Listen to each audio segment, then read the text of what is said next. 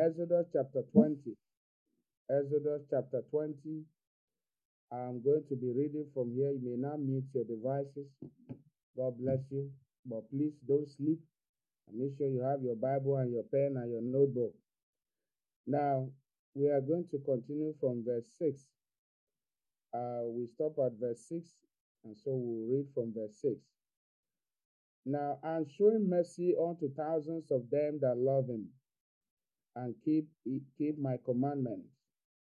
Thou shalt not take the name of the Lord God in vain, for the Lord will not hold him guiltless that take his name in vain. Uh, let us pause here eh, for a while. We have been looking at, uh, we started a series by the help of the Holy Ghost on the subject, the Ten Commandments. And, it, you know, uh, as uh, yesterday, one of our children was telling me that they also talked about Ten Commandments in their school. I said, Praise God. I said, God is the one there at work. God is confirming his word. Now, this verse 7, the Lord want me to uh, to warn each one of us because I have seen this also consistently even among Christians in the church. People now play with the name of God. Oh my gosh. Jeez. And you hear Christians saying that too. God is not happy with that. See what it says in verse 7.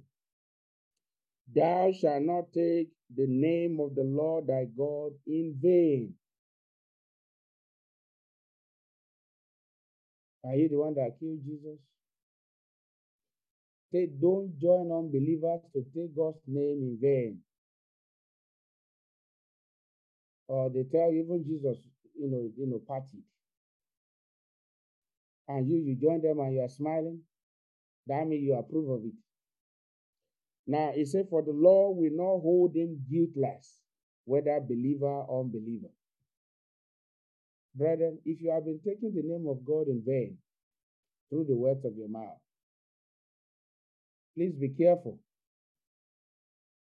Don't teach your children, and your children, you hear them saying the name of the Lord in vain, you have to correct them and rebuke them. Because all of these things have great implication, even though we no longer talk about them, even though we rarely hear about it. But God is not happy with. Now, how would you feel? For instance, my name is David. And how would you how will I feel if somebody is taking my name? If, even if your children are trying to joke with your name, how will you feel? Parent, you would discipline them. Say you don't. I, I fact, you could tell them, don't you know I'm your mother? Don't you know I'm your father? How much more the Almighty God? The same way God feels when we take his name in vain. You know, people taking the name of the Lord in vain, warn them. Tell them to stop because they are incurring the wrath of God. And if you cannot do so, pray for them. Pray for them. Lord, open their eyes and be merciful. So please don't join others to take the name of God in vain. There are other terminology used, but I'm sure you know them. I'm sure you've been hearing them at work, in your family, when you're making this or any movie. I was telling some of our brethren a few days ago, I said, I said I, I thank God that for comedians who are using their gift to, you know, they're using their gift. Some are using it well, some are not. I said, but uh, there's no comedy in church. The church is not an entertainment place. I said, I don't like the idea of them using the name of God in vain. I don't like the way some of those comedians hear them making jest of pastors. And people will laugh. In fact, you see Christians, even believers, ministers among laughing, ka, ka, ka, ka, ka, ka, ka. You see comedian on the altar of God, taking the name of Jesus, profaning the name of God. And it is pastors that invite them. It is youth that invite them. Those are the kind of thing our youth love. The Lord will deliver our generation. So please, Like I was telling those brothers, I said I love comedian. We were just discussing something and that word came. I said, but I don't like the way they are violating the name of God. Verse 8 Remember the Sabbath day, which happens to be like on Sunday to us. People have misinterpreted that in different ways. To keep it holy. On Sunday is a, is a holy day, if you don't know. Six days shall thou labor and do all thy work. But how many days do people labor? People labor 14 days. 14 days non-stop. 14 days. But the seventh day is the Sabbath of the Lord thy God. In it thou shalt not do any work, your secular work. Thou, nor thy son, nor thy daughter, thy manservant, nor thy maidservant, nor the cattle, nor any stranger that is within thy, thy gate. Verse 11. For in the six days the Lord made heaven and earth, the sea and all that is in them is, and rested the seventh day. Wherefore the Lord blessed the Sabbath day and hallowed and sanctified and purified it and make it holy. So that means on Sunday, when you come to God to worship, you are coming to a hallowed day, a sanctified day. We have forgotten this fundamental of Christianity. And so now you will understand that when you come to church on Sunday, you're actually not doing the David a favor. You are coming to a hallowed day. You are coming to a sanctified day, a day that the Lord has blessed. Honor thy father and thy mother, that thy days may be long upon the land which the Lord thy God giveth thee. We'll pause here because of our time. Uh, we'll continue some other day as the Lord give us the grace. We look at the Ten Commandments. We understand what commandment means. That these commandments are practices put in place by God for the purpose of knowing Him, walking with Him, and pleasing Him in our life. These commandments are by no means limited to the only to the to the to the ones mentioned so far, or the rest that we've not read. There are others that were spoken of, but that were not written. For instance, let's look at the, the book of Matthew quickly. Matthew. Let's look at Matthew chapter 5.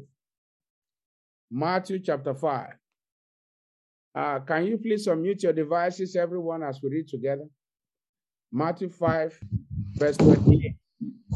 Matthew 5, 28. Matthew 5, 28. God bless you. Thank you for staying awake, for not sleeping. Matthew 5 28, one to go. But I say unto, unto you, that whosoever, whosoever looketh one of who lust after who her, lust after her, had committed committed adultery, adultery with with her her already, already in in his his heart. heart. Let somebody shout a big hallelujah. Hallelujah. God bless you. You may mute your devices. So, this was now Jesus. So, all the Ten Commandments, the Ten Commandments, they are by no means the only commandment. But that was the first commandment that God gave to the people of Israel.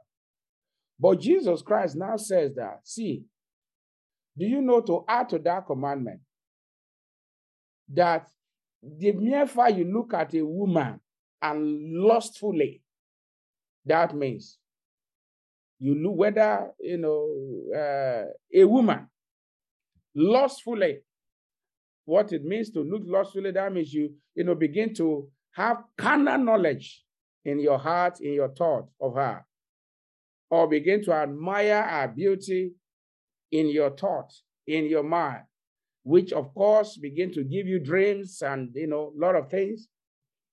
Jesus christ said is anybody just mere looking not until you go into the very act with that woman you have sinned against god. What does that tell us the Ten Commandment is like a foundation. So they are by no means the only commandment in the Bible. And so these things, like we mentioned in the day one of this uh, new exhortation line, they are there to guide us. They are there to guide our heart. Like now, you know that near looking at a woman lustfully. I mean, it is when you lust after that woman, that's when it becomes a sin. Now, when you know that, as you go out, it guide what you look at. It guide your utterances. It guide you. Now, these commandments are ordained for our and prosperity. The Bible made us to understand in Joshua chapter 1, from verse 5 to 8. Say, This book of the law shall not depart out of thy mouth, but thou shalt do what? Thou shalt meditate therein. Amen. How often? Day and day and night, all the time. Now, the commandments of the Lord are not grievous, but are ordained to keep us focused on the Lord. They are ordained to keep us focused on our mission or our purpose on earth. And they are there to help us live victoriously in life over all the taxes of the devil. Jesus oftentimes referred and reiterated this commandment. Remember the story. Now, remember, we have not started talking about the actual commandment itself. But for you to have this understanding, Jesus Christ was talking to a young man. He said, See, he said, the young man said, Oh, I have fulfilled all of this. He said, Okay, go and sell what you have and follow me. Then the, the Bible said he went him sorrowful. So now Jesus Christ came to fulfill this commandment. So he came to fulfill them. Thou shalt love the Lord thy God with all thy heart. Thou shalt not kill. Thou shalt not do this. Thou shalt not convert thy neighbor's property, and so on. And then, so that means Jesus actually came to fulfill them and not to destroy them. I want you to bow down your head this morning, and by the grace of God, we'll be going gradually to pick each of the commandments one after the other. But for this morning, you have heard the word of God particularly, please stop taking God's name in vain. Tell your children it is dangerous to use the name of Jesus anyhow. Tell your husband, your children, your wife, your friends, your parents, your colleagues, stop taking the name of God in vain. So you are going to pray this morning and say, Father, in any way I've taken your name in vain, Please have mercy on me. In any way, I've joined people to make to take your name in vain. Either you hear it in movie, you hear it from actors, or maybe you even heard it from men of God. Say, Father, this morning have mercy and thank you for the word that you have heard this morning. Now you are here this morning, you are not born again. You've not committed your heart unto Jesus. My question to you is how do you want to go about your life? How do you want to go about fulfilling this commandment of you know making sure that you don't violate them except the Lord help you? It is not possible humanly, but with God, all things are possible. That's why you need Jesus. So you are here this morning, you are not born again, or you are joining us, you're joining a family. I want you to say, raise up your right hand, whatever it may be, and say, Lord Jesus, I come to you this morning as sinner. Please forgive me my sin. Write my name in the book of life. If there are ways I have taken your name in vain in the past, please show me mercy. Don't let your judgment come upon me. Lord, I, Lord, I, I pray, fill me with your with the Spirit, with the Holy Ghost, and remove the desire for sin out of my heart and plant the desire for righteousness. Lord, I pray for as many that have prayed this prayer, be merciful upon them. Have mercy on them, wash away their sins, give them a fresh start, a new beginning. Thank you, Ancient of Days, for answer prayer. In Jesus' mighty name, we have prayed. Now, your next prayer point, as we get ready to go this morning, is you are going to pray, Father, destroy every traces of lust in my life. I want you to unmute that your devices as we pray that prayer together. Father, destroy every traces destroy of loss. every traces of heart, loss in my heart in the name of Some Jesus. Lord. Father, name of Lord, Father, name of Jesus, Lord, Father, name of Jesus. Father, Holy Spirit, oh Lord, Father, name of Jesus, Lord, Father, oh Lord, name of Jesus, Lord, Father, money, the lost after control, the lost after mundane things. Father, destroy destroy everything that might, everything as I go out this morning, in the name of Jesus, now commit it in the name of Jesus, Lord Father. Father, order my I commit my way and my son and my husband unto your hands, Lord Father. Lead my son with the blood of Jesus. Lord, order my husband, Lord. Father, name of Jesus, Lord, blood of Jesus, driving safely in the name of Jesus. Father, Holy Spirit, Lord, mighty my son, name, in the mighty name of Jesus. Thank you, Jesus. You Amen. can mute your devices and in a few seconds ask the Lord, what do you want God to do for you? What miracle do you desire? Remember, you have come to the place of honor. You have come to a place where God beautifies people's lives. You've had testimony. There are many unshared testimonies of God healing people from plague, God doing a new thing, delivering people from the trap of the enemy, people growing in the knowledge of the word of God. What do you want God to do for you? You have a few seconds. Be specific. He knows what you need, but ask him specific things.